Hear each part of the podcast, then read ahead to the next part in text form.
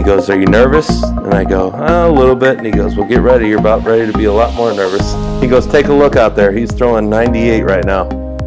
and he, he looked in at me and, you know, it's Look one of those. down on you. Yeah, it looked just one of those feelings to where you just, For those of you who don't know, Randy Johnson's six eleven.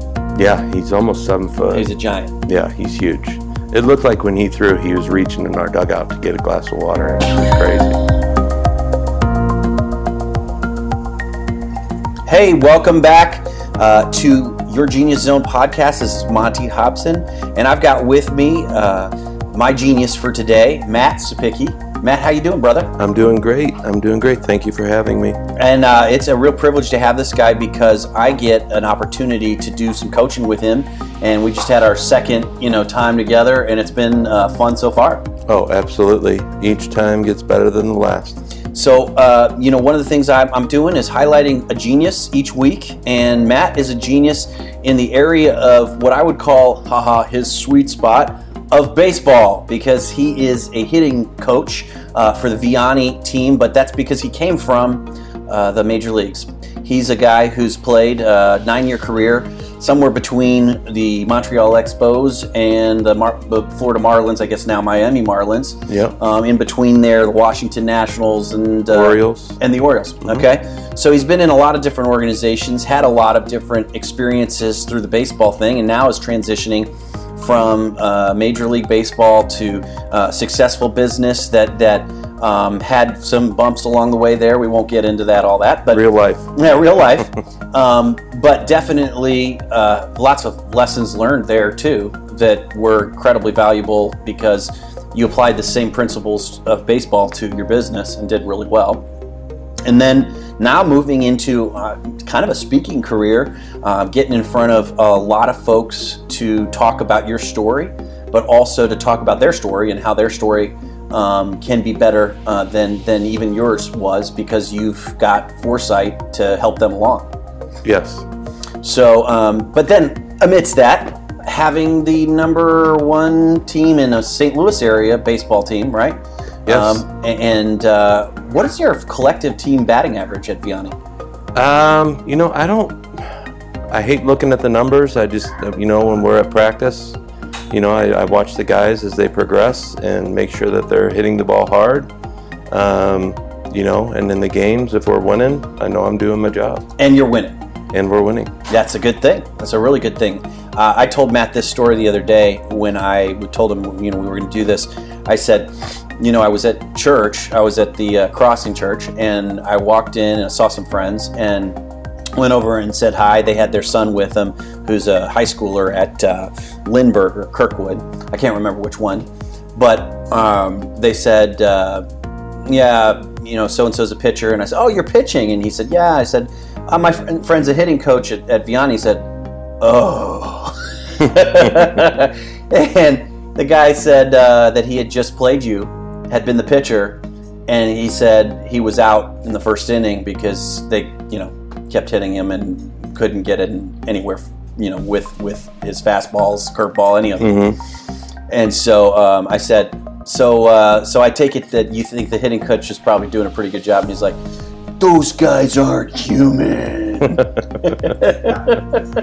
Yeah, they're doing. They're all doing very well. Yeah, yeah. So I well, just a side note here, but um, you know, Matt is obviously um, an expert at what he does. He's he's an, a masterful hitter himself, obviously in his career, but he is also one who can truly help you if you're a hitting type person. Um, I know that there are some of you who'll be listening to this who might have a kid who's in high school, middle school, uh, but even some of you who might be listening to this who are in the big leagues or in the um, uh, you know system, and you might want some help.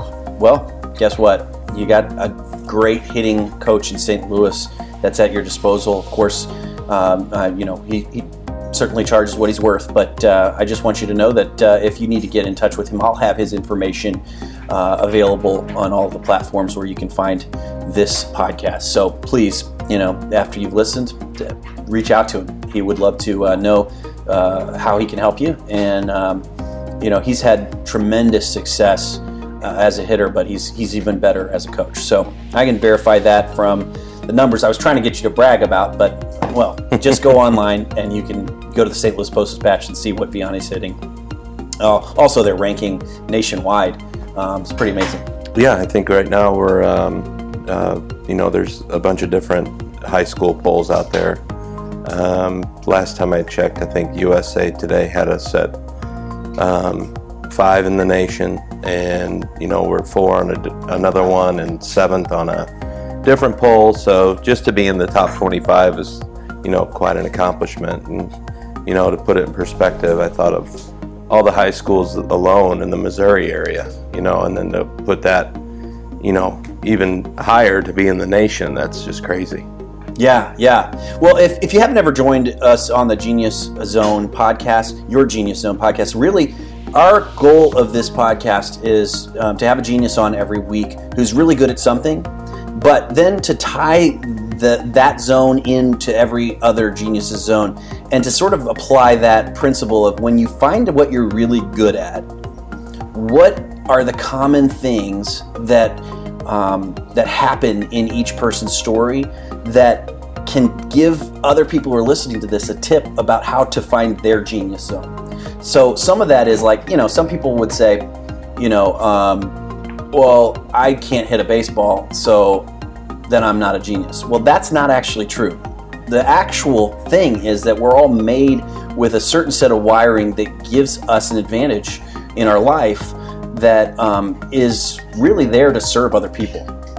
You know, now Matt is doing exactly what he did for, you know, 20 years with a high school baseball team. Now, that might not seem significant, but the truth is, what do Major League Baseball players do after they leave baseball? Right? right? Most of them are either in the broadcasting booth or maybe, if they're lucky, you know, on ESPN. Um, but a lot of them go to coaching. A lot of them go to coaching mm-hmm. in every level. And uh, you may do it at a different level one day than, than what it is now. But here it is that you're showing your expertise in hitting through a team, which right. is just an interesting. It's an interesting uh, parallel. How is it different to hit a baseball than it is to coach someone to hit a baseball? Well, I, you just you you know you take what worked what worked for you in the past and try to pass that along as best as you can. You know, each player is different you know, each hitting style is different. Um, you know, I compare, um, you know, hitting to fingerprints. Everybody has one, you know, but they're all different. right. Um, you know, you, you, told me everyone has their own swing. Yes, everybody's swing is different. Um, you know, but when you're hitting a baseball, you know, we all get to the same spot. And to use your mechanics in the correct way, um, you know, I think there's so many different so many different angles to hitting that a lot of times people make it a lot more difficult than it is. And now I'm not taking anything away from how difficult hitting a baseball is, but to um, be prepared as best as you can is a lot easier than people think. Okay, so take me through some of that because some of that comes from your experience, um, but you've probably now kind of gone from what it felt like to hit the baseball to watching someone do it from the outside in, right? Mm-hmm. And that's a little different. How do you translate what it felt like to get that person to, you know, it's their swing, right? But now you're getting them to hit the ball the way that you would hit the ball. Well, playing as many years as I did, I had numerous hitting coaches. Um, and I try to take, um, you know, all the good things I gained from each coach and try to, you know, pass that on to younger guys that I coach now. Um, you know, because what worked for me may not work for another kid. Okay. And so, so one of your managers was Robinson, right? Frank Robinson, yes. Okay, great, great hitter. Hall of Fame. Okay. What's one of what's one of the principles that you pass on to people from Frank? Um, Frank was uh, huge on using your lower half um, for power. Um, Frank is, you know, he's a tall guy, um, but he's not, you know, big by any stretch of the means. He seats, you know, he's very skinny. Um, but he used every ounce of his lower half to hit the ball, and he used to hit it very hard. Um, and he trans, you know, his big thing was using your lower half to power the baseball. So when you're talking with your kids, every time you're going there, you're thinking about Frank Robinson. Oh yeah, yeah. I think about Frank Robinson. Um, you know, Frank Cacciatore, who's a hitting coach I had in Single A and Double A. Um, Keith Guttin, who was my coach down at Southwest Missouri State. Um, you know, and you know, like I said, there's I've had numerous hitting coaches, um, but you know, they all meant well, but I'm not saying that all of them were good. Um, but the few that I take, you know, the tidbits from were very good at, at coaching. Right, right. Um, you're um, kind of hinting at something that I think is important for people who might let's be listening for their genius zone. Uh, that your genius zone develops from multiple input in your life. In other words, lots of people pouring their wisdom into you. Right. And over time, that becomes yours. It's your we're calling it your genius zone because it was. You, that's what you did. You hit well, but you didn't hit well on accident. You had a whole lot of people pouring into you. Mm-hmm. So um, one of the things that that these kids have the privilege of now is your insight, but it's really not just you. No, no, not not at all. Everything that I teach, you know, I got from somebody, and I'm sure they got from somebody else. And I think um, that's why you know kids are becoming so good at you know at any sport or at any level um, earlier on in their so-called careers because um, they're learning um, the skills that I may have learned you know, when I was in the big leagues, and these kids are learning it at, you know, eight, nine, ten years old now, um, and they get to, you know, work on that um, at such an early age, um, you know, that all the bad things that they might have learned, you know, in the future for their swing, they're learning the correct way now. So it, it helps them. It helps them out by becoming a better hitter now, and it also helps them by not having to go through, you know, the so-called slumps. Mm-hmm. Mm-hmm. Now, um, when you're in your genius zone, uh, there is this thing about you that you know it, right? Like you knew. Not, I'm not talking about bragging about this, but you knew you were a better hitter than most guys, in even in college, right? Yeah, I mean, um, I just I always you know, I, I could always hit a baseball. You know, ever since I've been in diapers, I know my mom would always tell me stories about me running around with one of those big old Fred Flintstone bats and and uh, wanting to always hit. And I just I I've always you know progressed and succeeded. You know, whenever I had a bat in my hands, and um, I'm not saying it was easy. You know, it didn't come easy. It came with a lot of work, but I wouldn't even call it work. I just enjoyed it so much, and I think that's why I became such a good hitter is because I loved doing it. Mm-hmm. You know, mm-hmm. I loved practicing, and I loved going out there and and putting in the extra work because it wasn't work to me. So when you find something you're good at and it's not work, there's a, a hint that that is the place. That's right. the sweet spot. Yeah. So what yeah. were you? Were you were you like invincible in uh, um, the, the, the grade school leagues? I mean, could could you just basically hit every time you were up? I wouldn't say every time, but for the majority, when I was younger, yeah, it was it was a lot of fun. put it that way. you know, I mean, I remember like very young being a soccer player, you know, and I could I could score at will kind of thing, because everybody would be in that little pack, and I'd be like, why is everybody in that little pack? Just give me the ball, just dribble it into the goal, you know. Mm-hmm. Um, was it a little bit like that as a hitter? I mean, you just you knew that you were going to get something to hit, and you were going to do what you wanted to hit, whatever you wanted to hit. Yeah, I think with you know um, any sport that you play, if you believe that you're better than your opponent, I think you're going to come out um, come out of that that situation, um, you know, the winner, if if you will. Yeah, absolutely. So, um, do you remember your first home run? Yes, I do. It was at Afton Athletic Association, and um, I think I was. Uh, I know it was on field the the field one, I believe, right there next to the ice rink, and um, my first home run, I hit it on top of the ice rink.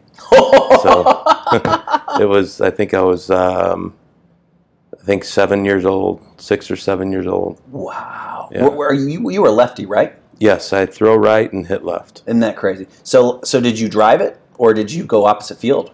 No, I pulled it. Uh huh. I pulled it. Yeah, And you knew it, like you hit it, and it was like yes. yeah, I knew it, um, and everybody else did too. I guess. Was was it kind of one of those things where a kid like that size shouldn't be able to hit that far?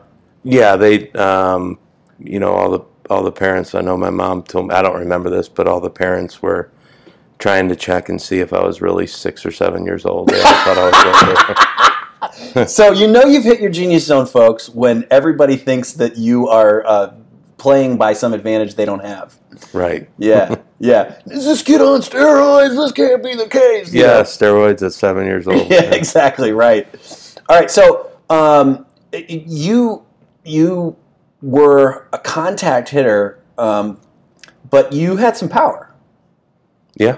Was your strategy to try to hit it out of the park every time, or was it more, hey, I want I want to get the best at bat every time? No, I, you can't go up to um, home plate and and I don't think there's ever been a time to where I went up to home plate trying to hit a home run where I did. Um, home runs are you know by accident. Um, you know, you go up there and you, you put the best swing on the ball you can and try to put the barrel on the baseball and wherever it goes, it goes. You know, sometimes you can hit it the best you can hit it and it goes right in somebody's glove. That's just the way it happens. You know, that's why they have guys out there fielding their position. Um, but you know, you can go up there and put forth your best effort, and you know, I did that, and I, you know, put the ball in the barrel a lot of times. Yeah. What was one of your best batting averages in college? Uh, you, you were the MVP your junior year. my junior year, I made, um, you know, I was player of the year in the Missouri Valley Conference. Um, I was first team All American um, in all three um, All American polls. Um, I won the uh, Triple Crown at in the Missouri Valley that year, uh, which is, I believe, it's still that record is still holding. So I think my average that year was um, four four twenty. I think I hit four twenty. How many at bats? Uh, it was well, we couple played hundred? 60, 66 games, I believe. So hundred some, so hundred plus. Oh, it was. Um, I think it was more along the lines of it was over two hundred at bats. Oh my gosh, Yeah, that's insane. So Yeah. basically, forty-two percent of the time, uh, you, you know, basically almost fifty percent, which is mm, it's unheard of in baseball. yeah. Uh, you were you were kind of getting up to bat, going, "I'm gonna get two out of four of these at bats." Yeah, I mean that's. I just I, I think the reason I did so well in college is because, you know, I I, I didn't think about numbers. You know, I just went up and I knew I had prepared as best as I could. Um, I was very confident, and you know, if I if I thought about numbers, you know, it, it would take over too much, and you can't think while you're up there hitting. You just have to do it. You know, it's all muscle memory stuff, and you know, going up there and and just having fun and and putting my best effort forward is is what helped me accomplish what I did. You know, I, I, I love that because what you're basically saying is if you have to think too hard about it, it doesn't mean you didn't prepare, by the way. But if you have to think too hard about it when you're there, it might not be your genius zone. Yeah, it just it, it happens so fast, and you know, um, I don't care what pitcher you're facing. You know, they're throwing a base a round baseball at you, and you have to hit that round baseball with a round bat. You know, um, and there's not too much thinking that can happen between the time that that ball leaves that pitcher's hand to where it reaches you to where you can put the bat on it. Yeah, and, and you hear about this uh, with hitters. Um, you hear about, uh, like, I remember a guy named Chuck Knobloch, who, you know, was a world class hitter at the big league level, Uh-huh. but somewhere along the line started thinking too much. Mm-hmm. and he stopped. He, he went from being a I think he won a batting title, maybe even went from you know a 300 plus hitter to not being able to hit the baseball at all. Yeah, it's it's definitely. Um, you know, I hate saying this, and it sounds so negative, but baseball is a game of failure. Um, you know, as a hitter, you succeed if you're at the major league level and you succeed three out of ten times, you're considered an all star. So that means that you're going to have to fail seven times. And I don't know of any other job or sport the where you can fail that many times and be considered good. I hope people are paying attention to that, right? Because actually, I think it's more true.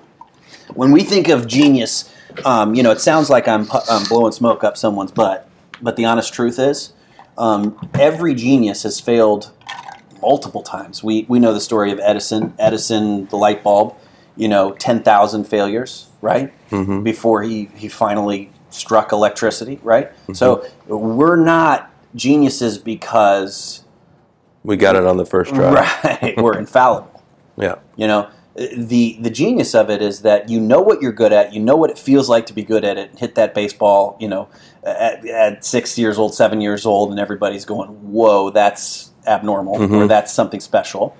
And when when you get that feedback like that, you have to follow it out. Right.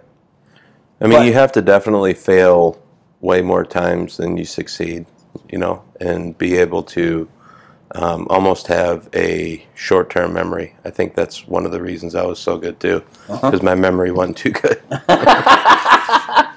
but you you had enough memory to know that people weren't um, telling you something just to get you to hear it. They they really believed you were a great hitter. Yes, yeah. I, I mean, um, you know, you have enough people around you that have been game, around the game as long as they have, and tell you the things that they were telling me, and and you know, I knew I was doing good, you know, but I was having fun while I was doing it, and I think that's um, a big reason that I was doing as well as I did. Yeah. You know, you have to have fun at what you're doing in order to be able to succeed at it. Wow. I think that's everything right there. If you enjoy what you're doing, the failure doesn't bother you. Yeah.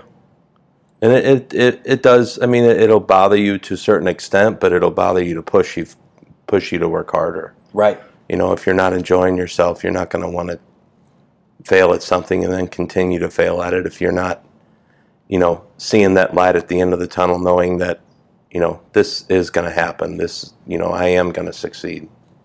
Yeah, it's very much, um, you know, it, kind of a mystical thing because you know you're not where you want to be yet, but the process is so much fun that you you, you know the you know that the end is inevitable. Like right. you're going to be a special hitter, mm-hmm. and, and and and for you, that was you always had your eyes on the big leagues. Yeah, that was my ultimate goal. Um, you know, my father passed away when I was very young. I think I was five years old. Um, he was a huge baseball fan. He actually played for the St. Louis Browns. Um, got to play with them for a year um, before he blew out his knee. And my grandfather was very old school and said, "There's no money in baseball, and you're going to go work at the brewery." So that's what my dad did. But um, I was the youngest of four boys, and his dream was for one of us to make it to the big leagues. And you know that definitely pushed me. And um, you know, even though he was gone, you know, I still knew that he was still with me in in spirit, and I wanted to make that dream come true for him. And how old were you? Said when when he passed? Five. Wow. Five years old. Yeah. So, do you remember connecting that first home run to him in any way? Yeah, I mean, I you know, being a little kid and and you know, being a little boy and and being out there on the baseball field, you know, it's it's it's a father and son moment. You know, I mean, how many dads are coaches? You know, are definitely fans, and um, you know, when I was out there, you know, my mom was my number one fan. You know, but she was, you know, also played the role as my dad. Um, but seeing all the other kids with their dads and, and me being out there and missing mine, you know, definitely made me feel good about, you know, every time I do something good on that baseball field, um, always made me think of him. Like he was with you. Yeah, like he was enjoying it too. Yeah, I, I, mean, it, it's obviously we, we haven't prepped this, but um, I, I feel like one of the things I'm learning as I listen to you about that zone of genius is there really are different elements, you know, to why a person succeeds at something so well. And what we appear, what what appears to us to be an effortless thing, actually is all these different pieces of your story that that built you to be the success that you are. Right. And one of those is even a tragedy. Yeah. Yeah. Failures, tragedies. You know, it's it's. Um, I believe it's the bad things that happen to us. You know, um, as long as we learn from them and try to, you know, make it the best outcome possible. I think that's what mold us into the person that we are. It becomes your inspiration in a way. Yeah. Yeah. Uh, to to to to basically silence the voice of the naysayers. To to basically say, Dad, you know, I know you're still watching in some way, somewhere, somehow, and um, this this is part of the purpose of why I do what I do. Mm-hmm. Yeah, definitely. Definitely. You have, you know, to be motivated, you know, and, and you know, if you're out there by yourself succeeding at something, you don't have anybody telling you that you're doing a good job, you know, it's kind of, uh, you know, pointless, you know, but to go out there and, and have a goal and, and be working towards something and have other people appreciate it makes you feel pretty good. Yeah, yeah, it does. Uh, and and it sounds like was internal because you you had now this narrative of I want to make my dad proud. Absolutely, absolutely. I mean, there's, I mean, there's moments to where I I could have sworn he was standing right next to me. I remember being, you know, I got my first major league start at Busch Stadium, and you know that was another dream of his. Is What to year be was able to. That was in uh, when I got called up in 2002. Wow. Yeah. Was that the first game? That was my first major league start. Was at Busch Stadium. Montreal was playing the Cardinals. Okay. So I remember during the national anthem, I could have sworn he was standing next to me. It was pretty cool. And what had- were the chances that a Canadian major league team that you finally got called up to was going to be playing in St. Louis on the first start? Yeah, yeah. We had played a few games before that, um, you know, in Montreal, but our first road trip when I got called up was to St. Louis, and that's where I got my first start. So you had to feel like this was just this Yeah. was where you were meant to be. I got my first start at Busch Stadium, and I got my first major league hit at Busch Stadium. Who'd you hit against? Jason Simontacchi was my first major league hit. How about that? Yeah, How about that? yeah. Wow. What inning? Third? Second? Uh, no, it was. Um, I think it was the third inning. Yeah, yeah. So it was your second at bat. yeah, I believe so. Wow. You must have been like hungry for that hit. Yeah, it was a broken bat duck fart, like they call in baseball. But um, I'll never forget because um, my mom had recorded um, Mike Shannon talking about me on the radio, and you know, he's like, "That'll look like a line drive in the papers tomorrow," you know. And to me, it was just it was awesome. You know, my first three at bats were off. Two of them were off of Hall of Famers. You know, um, my first at bat was off of Randy Johnson, and um, who I hit left-handed. And for all the all you who know who Randy Johnson is, is a sidearm lefty who throws about 150. It seems like, and yeah, know, there, there are people. I mean, there's the famous game of the All Star game when he's he's throwing against uh, Curt Schill- or um, not Curt Schilling. It was um, guy from the Phillies, yeah, John Kruk. John Kruk, and he Kruk just walks away, just says, you know, Yeah, he went up there with his helmet on backwards. Yeah.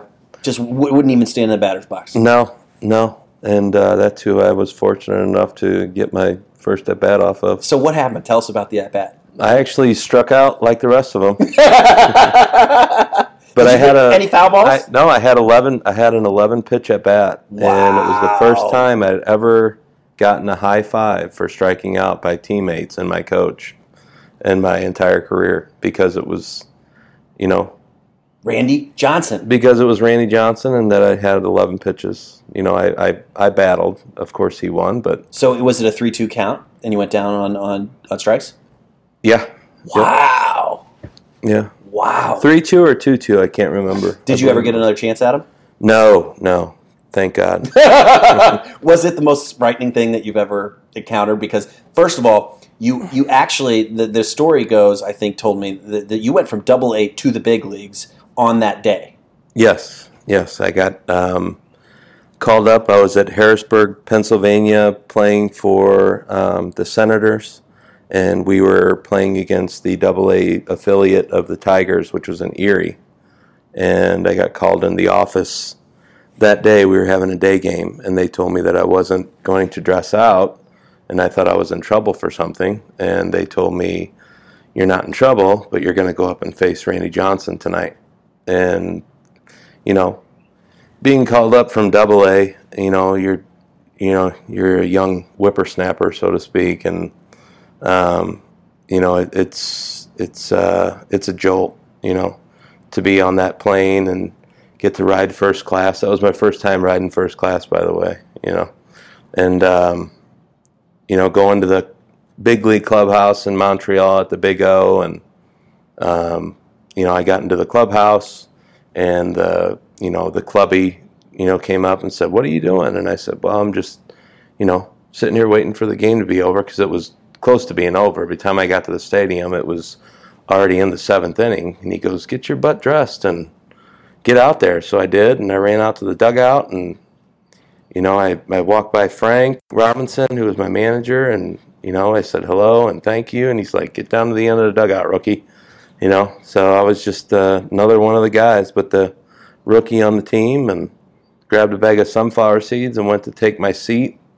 And Wendell Kim, our bench coach, said, "Don't sit down too much." He goes, "You're going into right field for Vladimir Guerrero." So I went into right field, and Another Hall of Famer. yeah, yeah, and that right there when I got to right field and I just looked around me, that was it was surreal. It was And just, this is so. So you literally go from thinking you're not even going to get dressed to what seventh, eighth inning. Yeah, it was the eighth inning. Wendell Kim, who was our bench coach, told me that um, he goes, "You're probably not going to hit because Randy's thrown a complete game so far, and um, you know he goes, but you know you're going to go into right for Vladdy, and you're up fifth, you know." So went into right field, got through the inning. Of course, the first ball was hit to me, and I, you know, about crap my pants, but.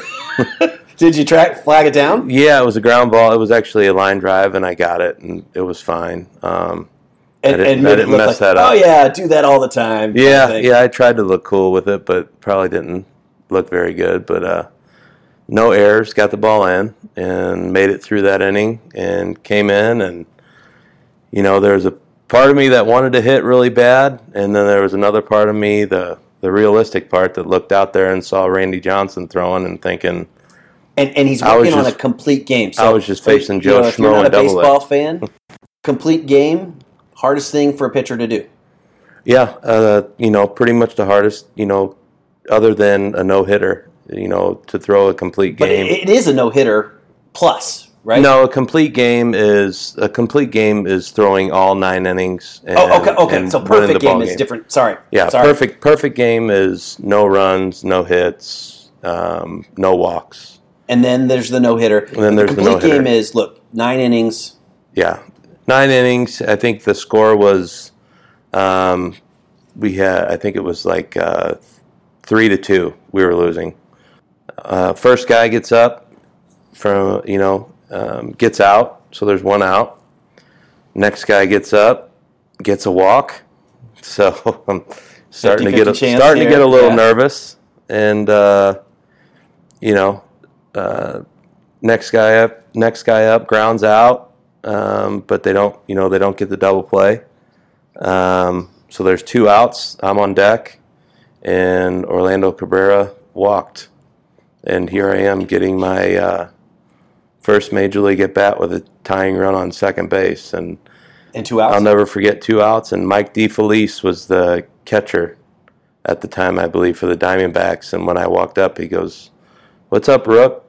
And I said, "Uh, not much. And he goes, Are you nervous? And I go, oh, A little bit. And he goes, Well, get ready. You're about ready to be a lot more nervous.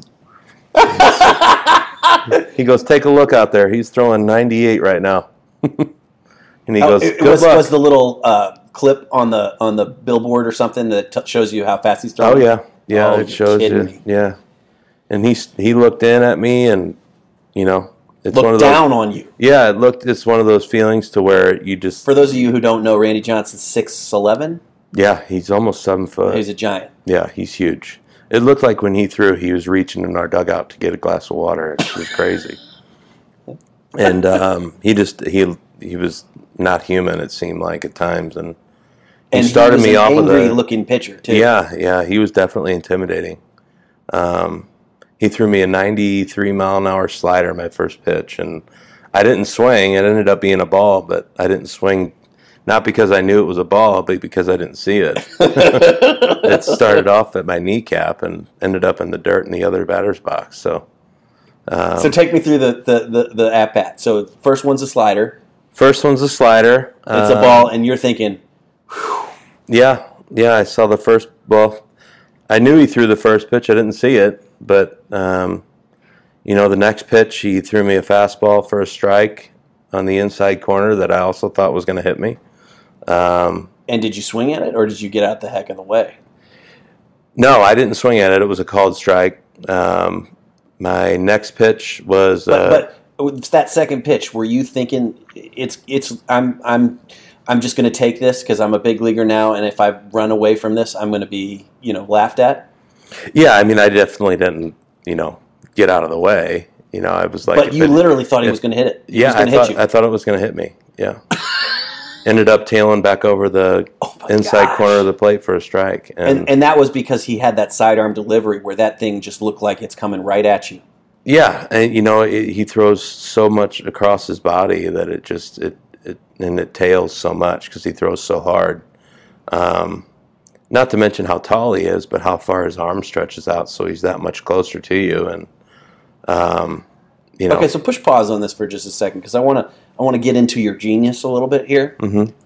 Obviously, you knew something that made you stay in the batter's box, not only in the batter's box but at the plate, ready to hit this ball that looks like it's going to hit you. hmm There is a psychology to that of genius, which, believe it or not, as crazy as most of us would run out of the way, a hitter knows that okay, that's what it looks like for a lefty to throw to a lefty. A little Mhm. bit, right? Not Right. most people aren't throwing sidearms, so it's a little bit different. hmm But there's something in you that has to turn off the "this is going to hit me" mindset in that moment. Yeah, I mean, there was a part of me that wouldn't have minded if he would have hit me. It would have hurt a lot, but hey, I would have gotten my base. okay, so one part of it is actually getting hit by a pitch is not a bad thing. yeah, no, it's not. I mean, it might sting a little bit, but off a Hall of Famer like Randy Johnson, you're getting a free base. Okay. You know?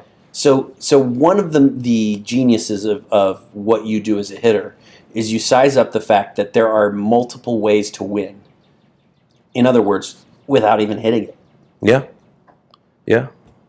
You know, they say you know one of the old cliches in baseball is a walk's as good as a hit. You know, because you're getting on base. You know, and you didn't score an out. So So, getting hit by Randy Johnson is about the worst way to get on base, but the best uh, scenario for a young guy who's proven himself on a, a club.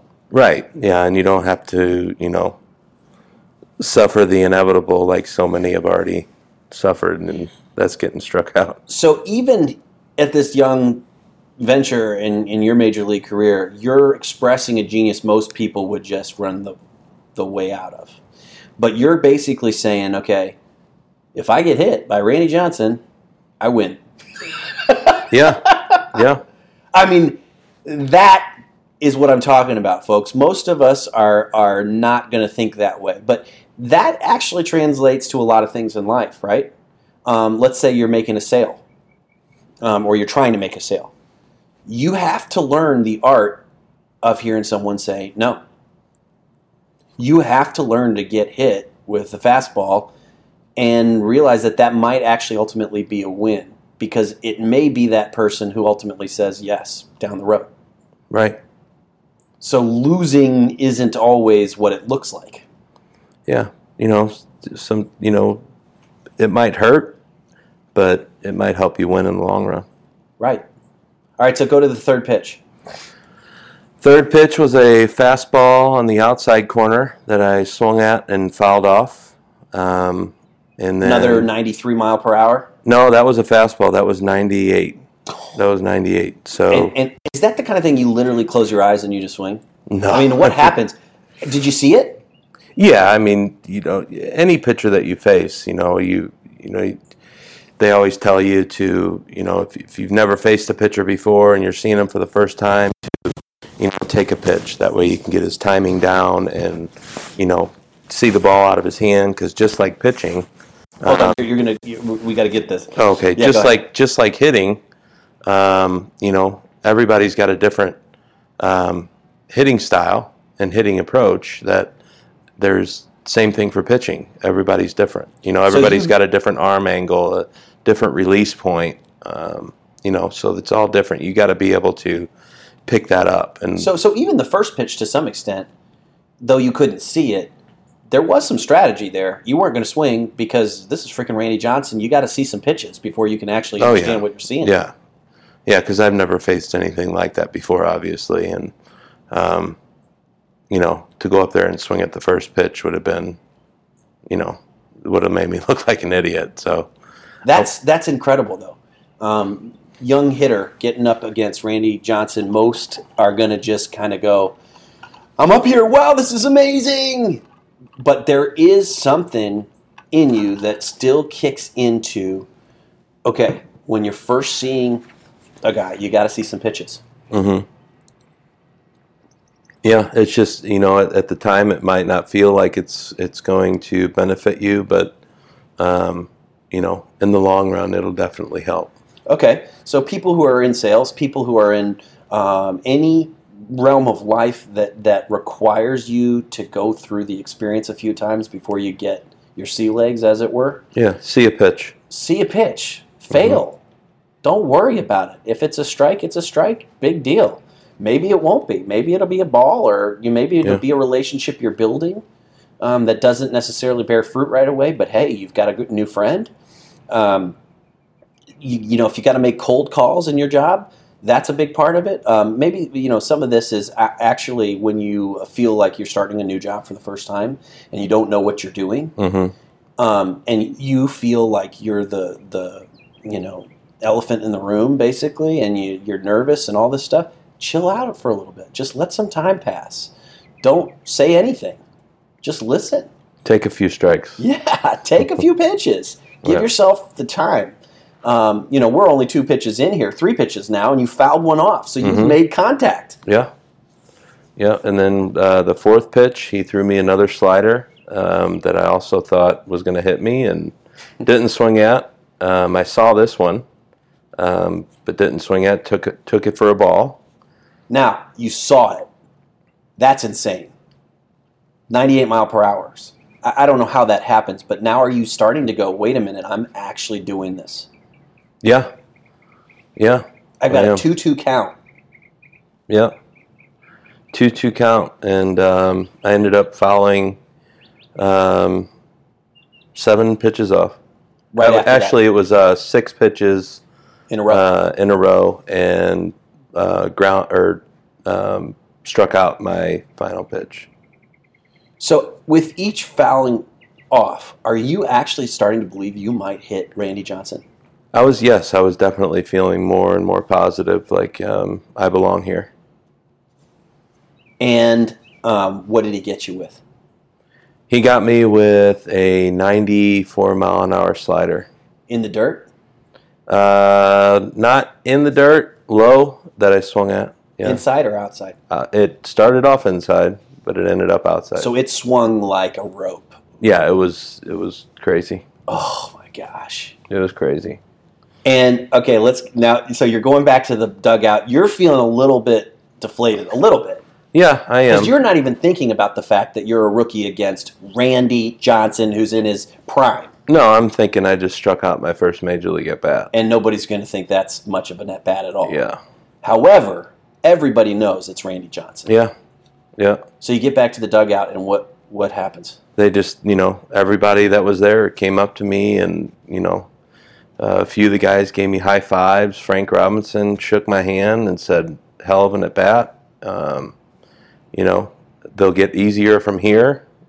You know, and I said, "I hope so," because if not, I'll be back in the minor league before you know it. Um, he started laughing, and you know, he was an awesome manager. Um, you know, he wasn't afraid to throw you in the fire, so to speak, and you know, he told me that it would get easier, and I believed him. And my next at bat was off Curt Schilling, who's another Hall of Famer. Oh, you're kidding me. So it might have gotten a little easier, but not much. Um, Was that the next day? yeah, that was the next day. Did they let you start the next day? No, I didn't start. That was in Montreal. Another seventh inning situation. Yeah, it was. I was sitting pretty much the whole game, and you know they said, "Okay, you're hitting for the pitcher," and Now I'm I'm guessing you got a hit. no, I didn't get a hit. I Okay. grounded out to the shortstop. How many pitches in? Um, I don't recall. I think it was you know four or five. Yeah, but same approach. You didn't get right in there and try to make something happen too soon. No, no. I mean, um, as a pinch hitter, you don't want to let too many strikes go by you because your opportunity's so limited. And um, you know, when you're a pinch hitter off the bench, you know you're pretty much sitting there for the entire game. And as we all know, you know, major league games take a while, and um, you know you can go to the cage and in the tunnel and hit and stuff off the tee and soft toss, but it's nothing can prepare you for getting up off the bench and going to face 95, 96. And as a pinch hitter, you're typically going to face either a closer um, or a, you know, relief pitcher who's throwing pretty good. So you, high 90s is usually what you're facing at that point. Every bit of it, yeah. Yeah, Yeah. yeah. So who was your first hit? Jason Simontacchi. Oh yes, Jason, Yeah. and it was in St. Louis. Yeah. yeah. So just coincidentally, what was that? The third or fourth or fifth game that you it was, got into? yeah, it was the, um, uh, I think it was the fourth, third or fourth game, yeah. Wow. Yep. Now, did you ever get to face Schilling again? No, No. never got to face him again. Who was um, your trophy pitcher that you got a hit off of? Um, Pedro Astacio that pitched for the New York Mets. I um, we were playing in Montreal, and I believe we were down uh, four to two, and it was the seventh inning, and I hit a grand slam off him to go up. So yeah, and um, that was one of the few times that we had a lot of fans in the stadium too, so it was pretty cool. So, so Montreal was typically pretty light on attendance. It was, to say the least. I think Dollar Hot Dog Night was our biggest seller. You know, we had the most fans on that night, but um, yeah, that was really cool. You know, we ended up winning that game, and you know, I felt like I had a lot to contribute there, so it was cool. I'll never forget that moment. All right, so I'm going to take you through a list of baseball players. I want you to give me a couple word um, description of what, whatever comes to your mind when I when I say their name. Okay, Um, Albert Pujols, unbelievable. unbelievable. You you you, said something about uh, uh, seeing him when you came up uh, to spring training for the first time. Yeah, um, you know, I got to meet him. You know, because we shared Montreal shared uh, the facility in Jupiter with the Cardinals. So you know, I got to see him pretty much on a daily basis, and uh, he was he was not only an unbelievable baseball player, but a very good, you know, Good guy. super person. Yeah, Yeah. Um, Adam Wainwright, stud, stud. stud. Any experience with him? Hit a home run off him in AAA. yeah. Was he down for a stint, or was he No, we came still up. in the system? We came up through the minor leagues um, together. We didn't. We weren't on the same team, obviously, but we played in the same league, and that was the Pacific Coast League. Okay. So, triple A or double A or It was AAA. uh huh. Triple A. And so, give me the scenario there. What happened? oh, we were playing. Um, that was when I was playing AAA for the Nationals, Washington Nationals, and we were in New Orleans. That was our home field, and he threw me a, um, you know, high and outside fastball that I went with and put it in the left field bleachers. Dang. Yeah. That feel good? Yeah, it feels good. It feels really good. I every time Was I he? I mean, he was a prospect, right? oh So he was their num- he, was, their coming up. number one prospect. Yeah, Right. So um, they I said, let I let him know every time I see him. He remembers. I did, I actually just saw him and got to chit chat with him a little bit this uh, past spring training. same guy, same great guy. Oh, he's awesome. He's just a very you know just like um, Pujols. I mean, he's a very great person. Great person. Mm. Good family man. Um, good Christian guy, and just uh, all around good person. Awesome. Um, Vladimir Guerrero. Vladimir Guerrero, out of this world. Really, Yeah, he's a freak of nature. you can do it all. He can. I saw him hit a. I saw him hit a home run off of Randy Johnson that hit the dirt first. The pitch actually hit the dirt, and Vladdy hit it off off the dirt. It bounced up, It bounced before he hit it, and he golf swinged it out and he hit it out uh, opposite field. He hit it over the right field wall in uh, Montreal. in Montreal. Oh my gosh! Yeah. Which is a huge stadium, by the way. If people don't know. Yeah, it's it's not a hitter friendly park. No, no, no. It's almost like Old Busch Stadium in a way. Um, Yeah, it's it's it's more of a dome, obviously, but it's Yeah. worse. Um, my God. We called it the dungeon. Wow. Yeah. Um, uh, old first baseman for the Montreal Expos, um, um, famous guy, um, uh, Andres Galarraga. Andres Galarraga. Did you have any experience with him? Yes, um, a leader, Really? leader. Yeah, Yeah, and he was he was well into his, um, you know, uh, senior years, I guess, at that point. Oh, right? absolutely. Yeah, I think. But he was he was always a leader in the clubhouse. Yes, gigantic. I mean, mammoth calves. I've never seen bigger calves on an individual. I mean, he. It was just. It almost looked like he had an elephantitis of the calves. It was just crazy. yeah, but yeah, he was definitely a, a leader. Yeah. Leader. Frank Robinson. I mean, come on. I mean, the the, the name. But w- what's just the word that comes to mind? Oh, there's so many. Um, man, awesome. Um, you know, just man, Hall of Famer. Hall of Famer. You know, just uh, Inside and out. Yeah. I mean, he was he was such a great teacher, you know, and and um, he had been around the game for so long, you know, that he just made you feel so comfortable. He made it seem so much easier than it really was, you know, because he had been so successful and and it definitely came a lot easier to him, but he also made you feel like if he was in your corner that you could accomplish anything. And he was in your corner. Oh, absolutely. He was, um, you know, he's the reason I got called up. You know, he stuck by me. He liked me a lot. Um, you know, in in the game of baseball, when you play professionally, it's, you know, people, you know, mean well, um, but a lot of things they say aren't necessarily true. And he's one of the guys that are definitely true to his word. So hitting a baseball is always going to be important to you because it's not just what you do well; it's what you understand. Yeah. It, it's something that you see as a metaphor in life. It's something that you know when you see somebody in their sweet spot, you call it out, just like Frank would with you or anybody else he was mentoring, right? Right. Yeah. Uh, what are some things that um, you want folks who are kind of exploring their genius zone? Let, they're not a baseball player; they're just you know an everyday person. Maybe they maybe they are um, wondering whether um, to continue to to move from the corporate world into a, uh, you know um, something like their own business, or maybe it's uh, just even wanting to be a better dad or a better mom, or, or maybe it's um, figuring out that that is a genius in itself, like those different roles that we play in different areas of our life besides baseball. What what are some things that you would say um, to make sure they're paying attention to, so that they don't disregard that that is a part of their genius? that you're going to fail and um, more than once, but it's going to make you that much better when you do succeed.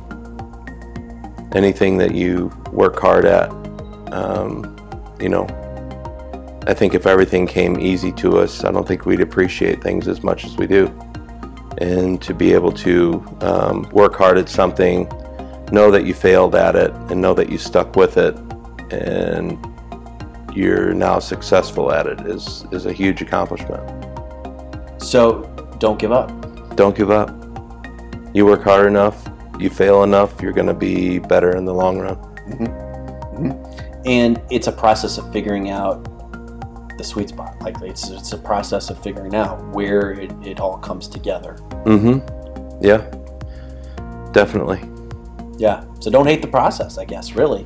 Embrace it. Yeah. Embrace it. Mm-hmm. Embrace it. Well, uh, Matt, thank you for doing this, man. You're Thank awesome. you for having me. Yeah, I, I, I feel like, uh, you know, I feel a little bit of celebrity, you know, you know, whatever that feeling is when you're around people who do something really well. You're just like, oh, it's so cool. This is so cool. um, but you know, I've always felt like that. But you've never treated it like that. You know, you have an experience of being a baseball player. You don't see it as anything special. Um, I appreciate you for for that because you just take that attitude. But Well, I Um, appreciate you. You know, I had a Hall of Fame manager and Frank Robinson as a coach, and I feel like I got one now in you as Well- a coach. So I appreciate it. whoa, folks! Don't let the head get too big. It won't. It won't. I don't take that for granted. That's really amazing thing that you just said. But I also think um, different things in life um, need different things. Um, so you know, different seasons of your life need different coaches. I think everybody needs a coach. You know, I agree. whether you're four years old putting on, you know, a uniform for the first time, or you know, 75 years old. You know, everything. I think everybody needs a little help to become better. Yeah, and and maybe sometimes we don't accurately see ourselves until somebody else sees something in us that we don't see. Absolutely. Um, you know, I mean, Frank saw something in you you didn't see in yourself. Yes, yes, he definitely. There were a lot of times he believed in me when there were times that I didn't. Yeah, yeah, and um, I, I think that's instructive too because one of the things that we do with our lives is inspire other people, whether we know it or not. hmm So you going forward in your life inspired a ton, I would assume, of people in St. Louis, especially, hmm to um, say, you know what, Matt Cepicky's a baseball player now. I if I'm from St. Louis, it doesn't matter. I can do this too. You know, I, I, if I work hard and I do the things that I'm gonna um, be good at, then I will maybe one day make it to the big leagues. Yes, you never know. Um, you, you just, you know, you, you enjoy something, you work hard at it, and, you know, there's a lot of things that are out of your control, but you try to do the best with the things that are. Yeah, yeah, and maybe not all of us are going to be in some Hall of Fame situation like Frank Robinson, but the truth is we're in the Hall of Fame in someone's eyes. Yeah, uh, yeah, I, I agree. I agree. because that's how I see you. That you you wouldn't know that, but like I'm hanging out with a guy who played Major League Baseball. This is amazing. um, it to you is it's just what you did. Yeah, yeah. It was just you know um, when you play as long as I did, um, you know, you just you're. To me, I was I was around the superstars. You know, I was I was playing against the superstars and stuff. You know, I was just uh, another guy just trying to make it. You know, Yeah, yeah, and I think a lot of us make um, that superstar the genius, and we think to ourselves, "I'll never be that," yeah, and don't realize that someone has made us that genius. right. and is thinking the same thing. So remember, in your genius zone, folks, Matt, thanks for being here, but in your genius zone, um, when you pursue who you are at what you do best, you will inspire other people. Agreed. And you can't necessarily just say it's not worth it because I'm only inspiring three people. Those three people matter. And it can't say, "Oh, it's only Matt because he's played in front of forty thousand people." Because the truth is, you know, that's that comes to a time where you're not playing in front of 40,000 people. But you know what? You're playing in front of 27 who are listening to every word you're saying, and now it's their turn to one day maybe play in front of 40,000 people. Right. And so you are playing in front of 40,000 people again when you invest in people who are going to take your inspiration and make the most they can out of it. Yes, I think it it brings me so much joy to it brings me more joy to see a kid that I'm coaching do well than it ever did when I did well for myself. It's just it's so neat to be able to pass something on and see um, a young player succeed with the knowledge that you gave them. Your legacy. Yes, so to speak. Is your genius. True.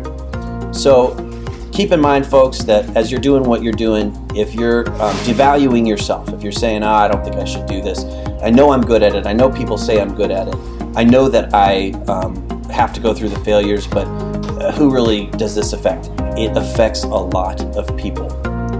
You don't always see those results on the day to day scale, but I promise you, um, just like any industry, baseball is just one of them people are looking up to somebody, and that's the person who's inspiring you, but that's not supposed to be the person you are. You're supposed to be your own person, and you're supposed to be your own person going after your own skill set and knowing that that is the thing that's going to leave the mark on this world that you want to leave on this world. So don't slow down because you're not someone else. Just be yourself. Be the genius that you are. Do that really well. Let that person inspire you to be better and better but that's all they are. They're not uh, an indication that you're failing. They're actually just a person out in front pulling you forward, pulling you forward into uh, what I'm calling your genius zone. Thanks for joining me, Matt. I appreciate it big time. Thank you for having me.